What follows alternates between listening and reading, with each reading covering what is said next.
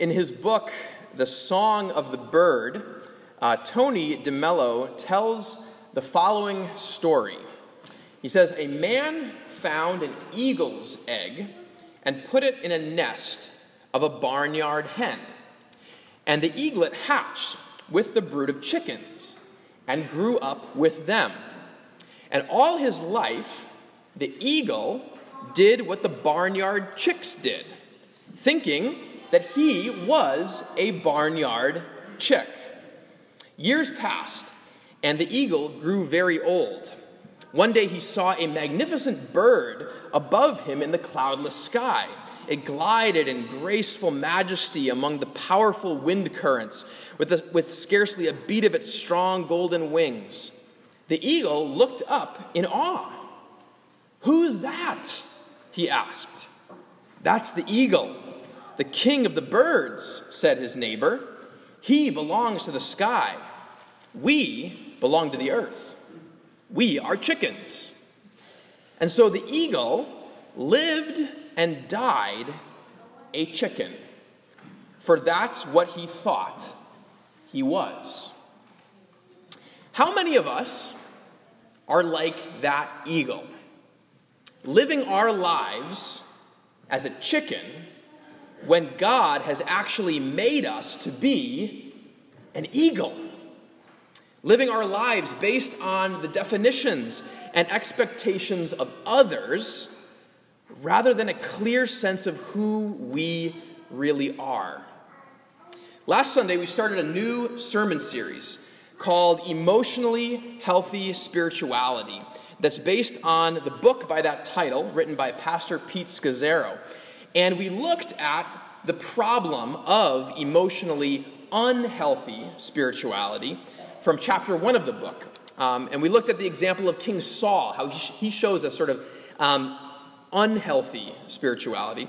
Today we're going to turn to chapter 2, which is the first of seven pathways toward emotionally healthy spirituality. And that pathway is know yourself that you may know God.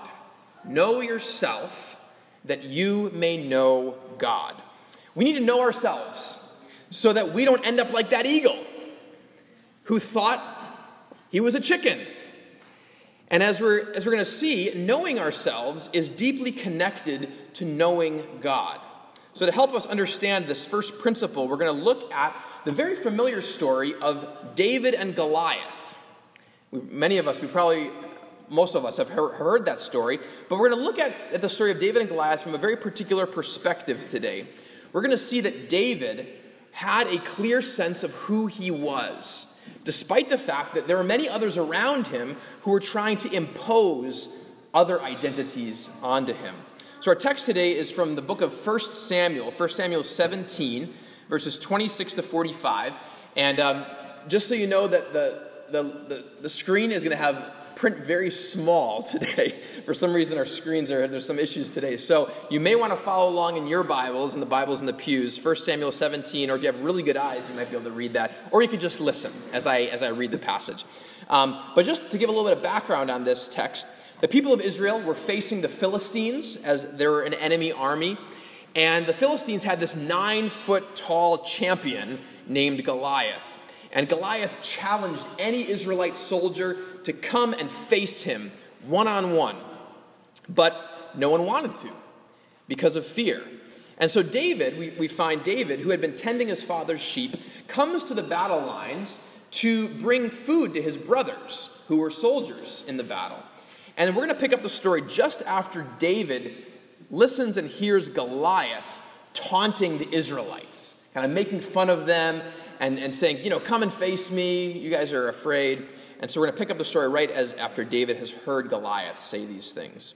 So 1 Samuel 17, beginning with verse 26. David asked the men standing near him, What will be done for the man who kills this Philistine and removes this disgrace from Israel? Who is this uncircumcised Philistine that he should defy the armies of the living God? They repeated to him what they had been saying and told him, This is what will be done for the man who kills him. When Eliab, David's oldest brother, heard him speaking with the men, he burned with anger at him and asked, Why have you come down here? And with whom did you leave those few sheep in the desert? I know how conceited you are and how wicked your heart is. You came down only to watch the battle.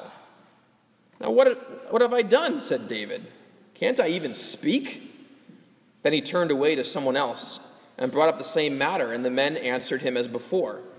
What David said was overheard and reported to Saul, the king, and Saul sent for him. David said to Saul, Let no one lose heart on account of this Philistine. Your servant will go and fight him. Saul replied, You are not able to go out against this Philistine and fight him. You're only a boy. He's been a fighting man from his youth. But David said to Saul, Your servant has been keeping his father's sheep. When a lion or a bear came and carried off a sheep from the flock, I went after it, struck it, and rescued the sheep from its mouth. When it turned on me, I seized it by its hair, struck it, and killed it.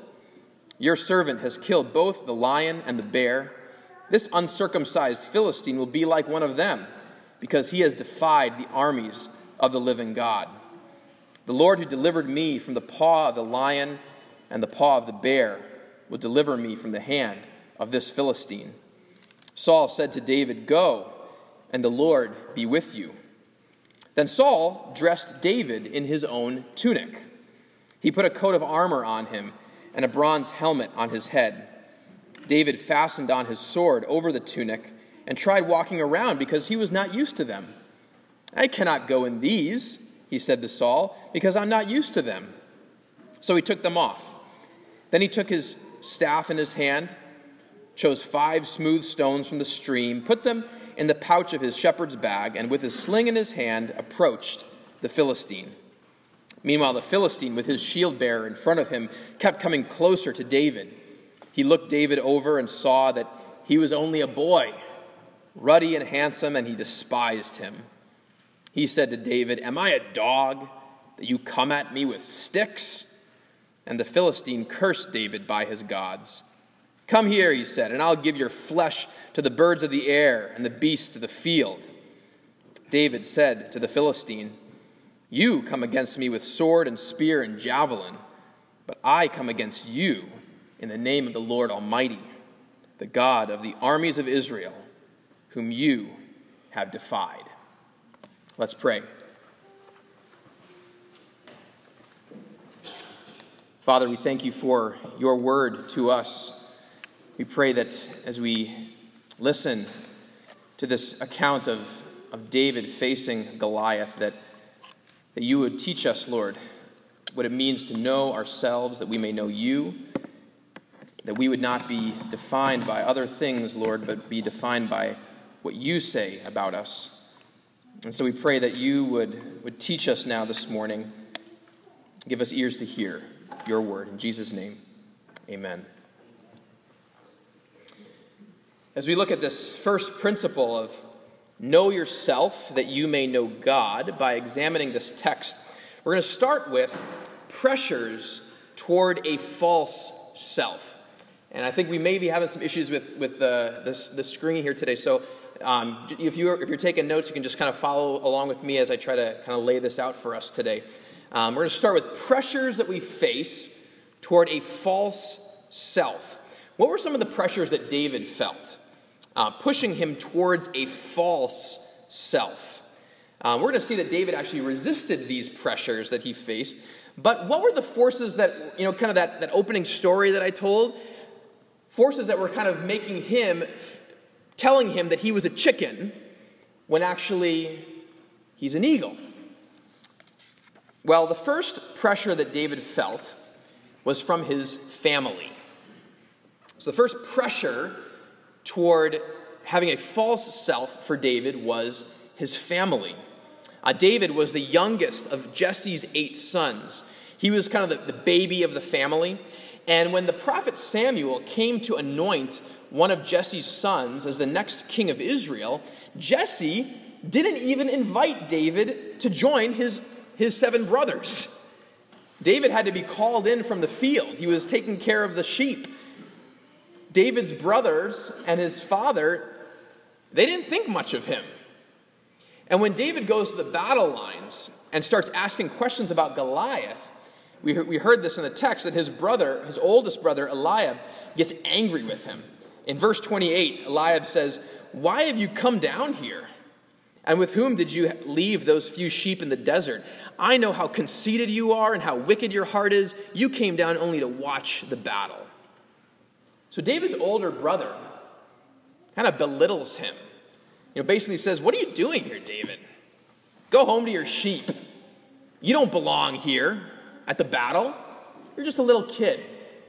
Go home.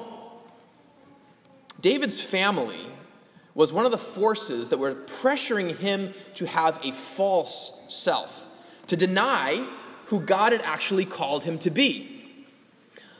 What had God called David to be? God had actually anointed David to be the next king of Israel, right?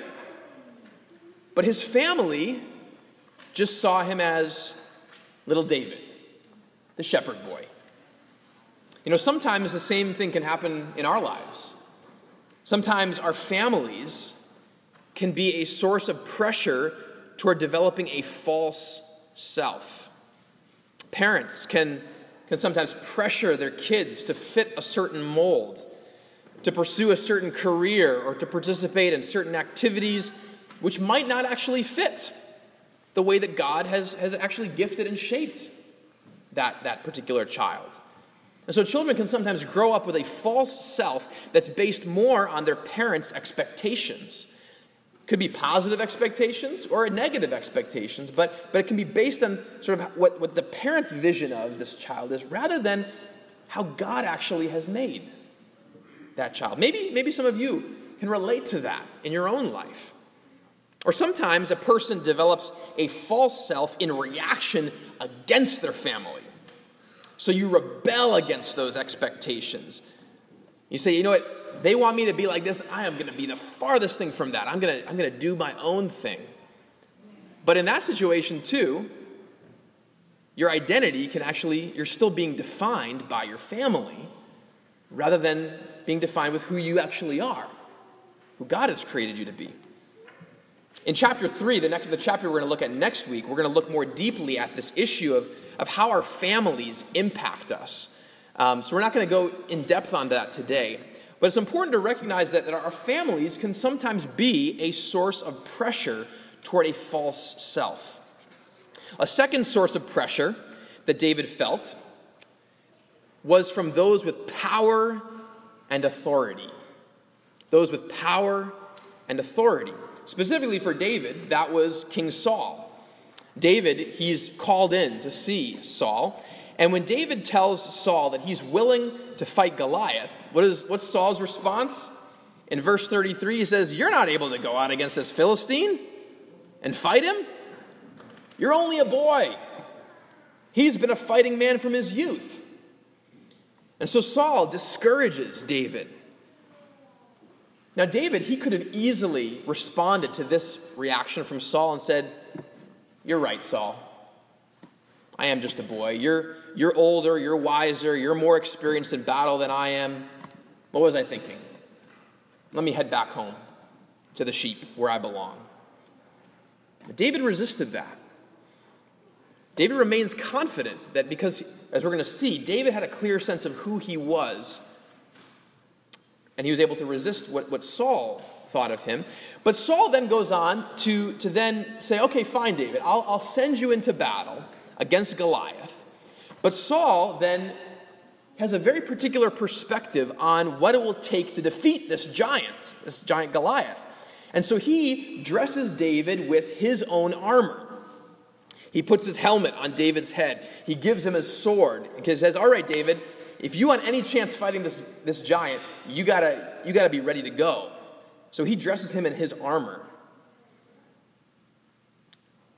Saul tries to pressure David into fitting a certain mold if he's going to take on this challenge. Saul thinks that if there's any hope for this kid, he's got to look a certain way. He's got to he's got to have the right tools. But if David had gone out to fight Goliath in Saul's armor, he would have been expressing a false self. He would have not, he would have not been David, he would have been David trying to be Saul.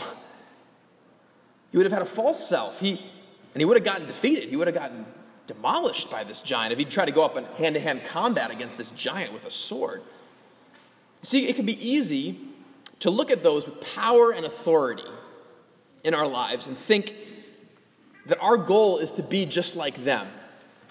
Know, David could have said, I, if I want to face Goliath, I got to be like Saul. I got to look like him. I got to sound like him. I got to, got to dress like him. And sometimes we can feel that pressure in our lives that, that, that, that in order to, to, to be something, we, we look at those in power and authority and say, I have to be like that. I got to achieve that level of success, or, or I have to get a certain number of possessions or, or things around me. That, that's what success looks like. Or, or in order to get there, these are the methods and models that I have to follow. And if I want to have success, I got to be like this person. They give me an example of that. And often, like Saul, those with power and authority sometimes pressure us into fitting a particular mold. But oftentimes, that mold won't fit us. Just like Saul's armor, it didn't fit David, right? It didn't fit him. When I was finishing high school and in my early years of college, I worked for an organization um, where the leader had a very particular style and approach. And he wanted everyone who worked for him to adopt that same style and approach. And at first, I, I loved working there because I was able to kind of mold myself to what he was looking for. But as time went on, I started to feel like I was wearing a mask. Like I was being, I had to, I had to be a certain way in order to, to kind of fit into this, this organization. And I felt like I wasn't, I wasn't allowed to let my own personality and, and ideas to come through in, in the way that I wanted to achieve you know, the, the goals of this organization. We can sometimes be pressured into developing a false self by those in power and authority, whether they realize that they're doing that or not. Sometimes those in power and authority don't even realize that they're, that they're putting that kind of pressure on people. But this is one of the, the sources sometimes, pressures of, of, of developing a false self. The third and final pressure towards a false self that David faces is Goliath himself. And I think that we can face similar Goliaths. So we can, we can be pressured by family, we can be pressured by those in power and authority, we can be pressured by sort of what Goliath represents in our lives. How does Goliath pressure David? Well, he taunts David, he mocks him for coming to the battle with this unconventional approach. You know, he sees David with, with a shepherd's staff and a slingshot and rocks, and he says, What are you, am I a dog? You're coming at me with, with sticks? He mocks David. Goliath pressures David. He says, Give up. What hope do you have against me? I'm a giant. Or he challenges him, you know, come, come and face me in battle, David. Come on. He tries to, to pressure him into facing him on his terms. And once again, David is pressured to put on a false self. Goliath is pressuring him to deny who God has called him to be, or to be someone that he's not. I think there are all kinds of things in our lives that can function like Goliath in pressuring us again to adopt a false self. In this week's chapter um, in, in the book, Pete Scazzero talked about Jesus' temptation by Satan in the wilderness. And he framed that temptation in terms of being tempted towards false selves, that, that Jesus himself was pressured, tempted by sort of a Goliath. It was, it was Satan himself who pressured and tempted Jesus. And Scazzero talks about how those pressures, those temptations that Jesus faced, was, was Satan was trying to get Jesus to develop a false self of de- defining who he was by what he could do. Turn these rocks into bread, Jesus. Show us who you are. Show us your power. Pressuring him to, to, to, to define himself by what he could do or by what he possessed. Pressure says, you know, Jesus, I'll offer you all the kingdoms of this world. That's another pressure that, that he, he pushes on Jesus. Or, or how others thought of him. Says, throw yourself off the temple so others will believe you. If the angels come and catch you, then that, that's how you should define yourself, Jesus, is, is popularity, is, is how people will, will accept you.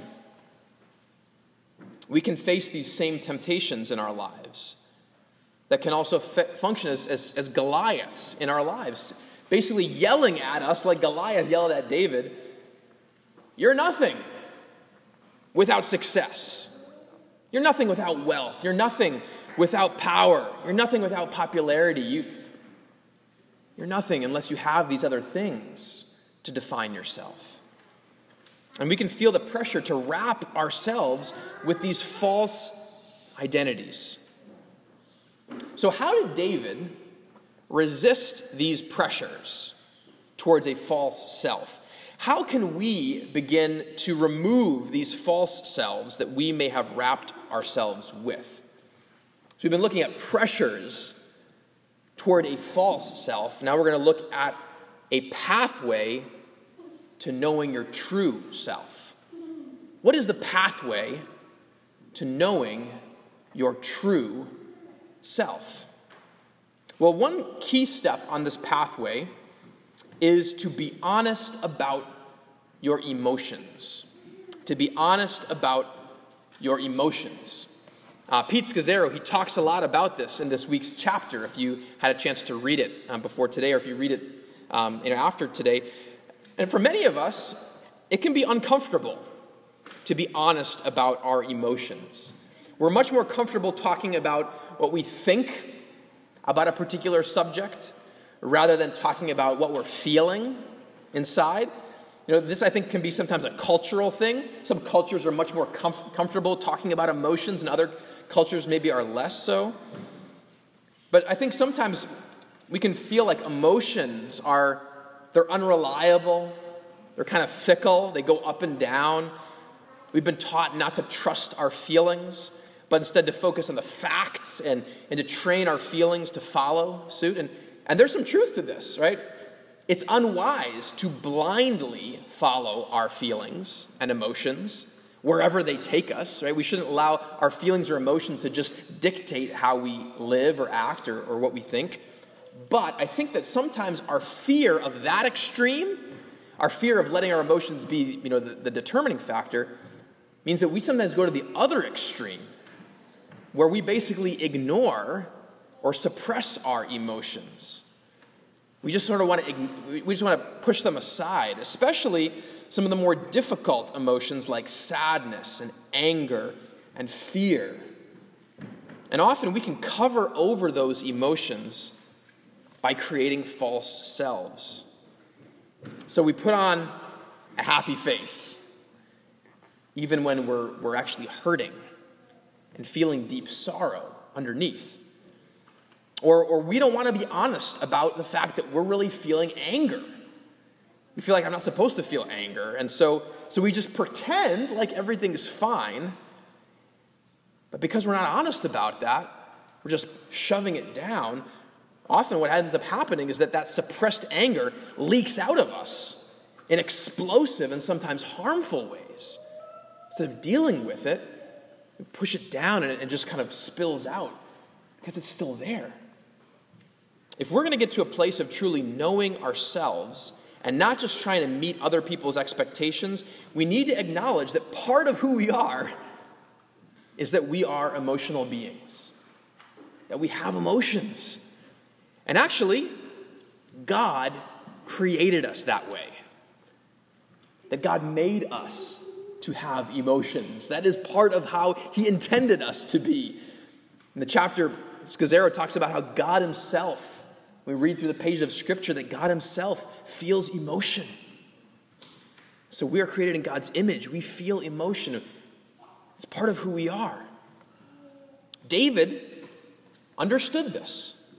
I think that's part of why he was able to resist those false selves that we talked about earlier.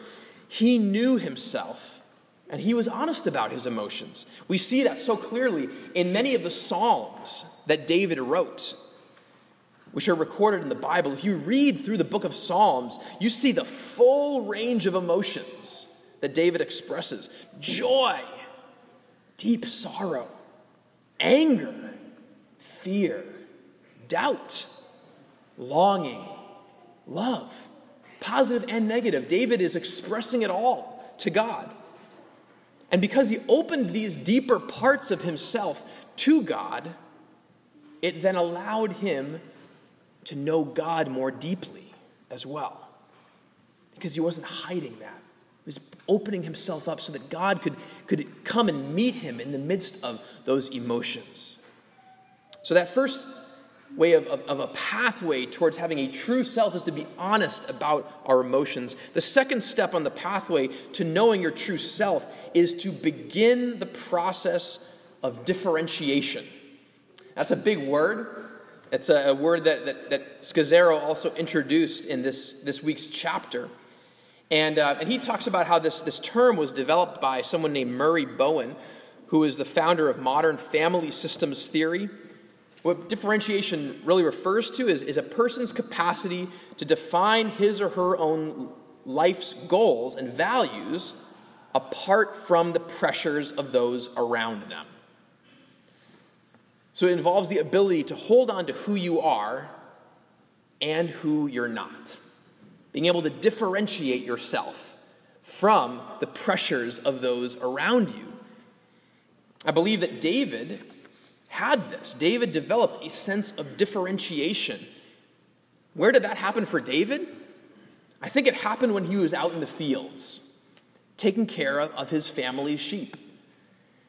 See, David had time out in the fields to gain a sense of who he was, apart from his family's expectations, apart from other pressures around him, as, as he began to sense of, you know, this is the way God has made me, this is the way, these are the gifts that God has given to me. And so when he comes before King Saul, when Saul kind of says, you know, who are you, this little kid, how does David respond? He says, well, you know what? I know who I am. Because I had these moments out in the fields. And he talks about how he rescued sheep from a lion and a bear. And he says, you know what? Just, just as God helped me rescue that lion, those lambs from the lion and the bear, I know that God is, He's made me with certain gifts and abilities that I'm gonna, that He's going to be able to do that same thing when I face Goliath.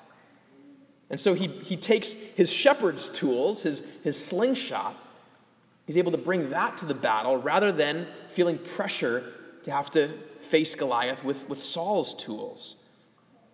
David's able to say no to Saul's pressure because he's been through this process of differentiation. He knows who he is. He knows that this armor isn't going to fit him at this point. And so he can just say, No, no, I'm, I'm not going to fit that mold because that's, that's not who I am. A key to differentiation is something that Scazzero also talks about in this week's chapter, and it's something that we're going to come back to throughout this series. How do you get that sense of, of, of who you are, especially in relation to other people? You need to slow down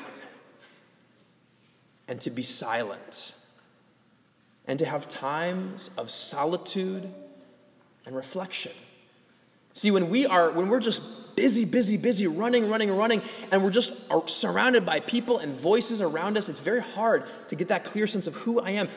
We need to, to remove ourselves for, for, time, for periods of time, have solitude and silence and reflection and, and time before God and saying, God, who are, who am I? Who have you created me to be? What are the gifts that you've given me? And part of the reason that, that we're, what we're doing in these eight weeks is we're using that book emotionally healthy spirituality day by day, that devotional, it's not meant to just be sort of a, an extra thing that you can do if you want. It's meant to be a core of actually what we're doing in these eight weeks. Because what that forces us to do is twice a day to pause, to be silent for two minutes, to read a short devotional, to, to wrestle with a question then to be silent for another two minutes, and to do that twice a day for five days during the week. And, and as we do that over eight weeks, you know what? It's not going to be comfortable right away, but, but I think eventually we're going to get to be, actually have a, a sense of appreciation for that time of just being silent before God. And, and being able to reflect and say, God, who, what are you, how are you coming to me in this, in this devotional today? How are you coming to me in, in, in your word? What are you saying about who I am? in relationship to you. This, this discipline is not easy, but it's a part of the process of coming to know your true self so that you can better know God. And that leads to the final step on this pathway to knowing your true self. We're honest with our emotions. We begin this process of differentiation, but here is really the key of how we can know our true self is that we believe you believe that your ultimate identity is in Christ. You believe that your ultimate identity is in Christ. It's good to understand our emotions. It's good to understand our own strengths, the way that God has wired us through this process of differentiation. But the most important part of coming to know our true self is to understand and believe that our ultimate identity it's in Jesus. It's not in anything about us. Because it is only our identity in Christ that can resist those false identities that keep getting thrown at us. And it's only that our identity in Christ that can strip away the false identities that we have wrapped around ourselves. See, the ultimate reason that David was able to, to resist those false selves that were thrown at him from his brother Eliab and from Saul and from Goliath was because he knew his identity was defined in the Lord, the Lord God of Israel. In verse 37, David says to Saul, The Lord who delivered me from the paw of the lion and the paw of the bear will deliver me from the hand of this Philistine. And in verse 45, David says to Goliath, You come against me with sword and spear and javelin, but I come against you in the name of the Lord Almighty, the God of the armies of Israel, whom you have defied. David sees so clearly that, that this fight is not ultimately between him and Goliath, it's between God and Goliath. And so, David, he is not trusting in his skills with the slingshot. He is not trusting ultimately in, in his superior strategy. He's trusting in his God. And he knows that God has given him certain tools that, that God is going to use in this battle. And so he's not fazed by his brother's scoffing. When his brother makes fun of him, you know, who are you? Go back to your sheep. David knows it doesn't matter because my identity is in who God says that I am. My identity is in the fact that I have been delivered from him by God. And he's able to leave behind Saul's armor because he knows, I don't need that army. Armor, God's got this fight. He can use whatever, whatever he, however he shaped me. And he's able to walk boldly before Goliath and swing that slingshot, knowing that, as verse 47 says, the battle is the Lord's. And you know what? The same is true for those of us who have been saved by Jesus Christ. Our ultimate identity is sons and daughters of the living God. Those who have been redeemed by the blood of the Lamb those who have been loved unconditionally, who have been forgiven all our sins, who are declared perfectly righteous. Brothers and sisters, in Christ, we are eagles. We're not chickens. Right? That is who we are. Not because of anything in us, but it's because of what God says about us, because who we are in Christ. And so when we face pressures around us to take up these false identities, to trust in, in things of this world for our value, that saying that you need to be successful, you need to, you need to have this, you need to have that, or when we face the, these, these pressures to conform to the expectations and pressures of other people, whether that's our parents or our siblings or, or your boss or your friends, or when you hear that voice of Goliath saying, You're worthless, you're weak, you're a failure. How do we respond? We stand up boldly and say, The battle is the Lord's. And my Lord Jesus fought that battle through his death and resurrection, and he won. And I am defined by his victory. I am defined by who he says I am, not who you say that I am. Our identity, our value is secure in Christ. So let's receive that. Let's believe that. And let's live into that as we know ourselves, that we may know God even more. Let's pray. Lord Jesus, we thank you that you have won the victory over Satan. And that, and that we don't stand in our own victory, but we stand in your victory as ones who have been redeemed and bought. And Lord, we pray that this identity of, of who you say that we are would, would overshadow what the world says and any of these false selves that we sometimes feel pressure to put on ourselves.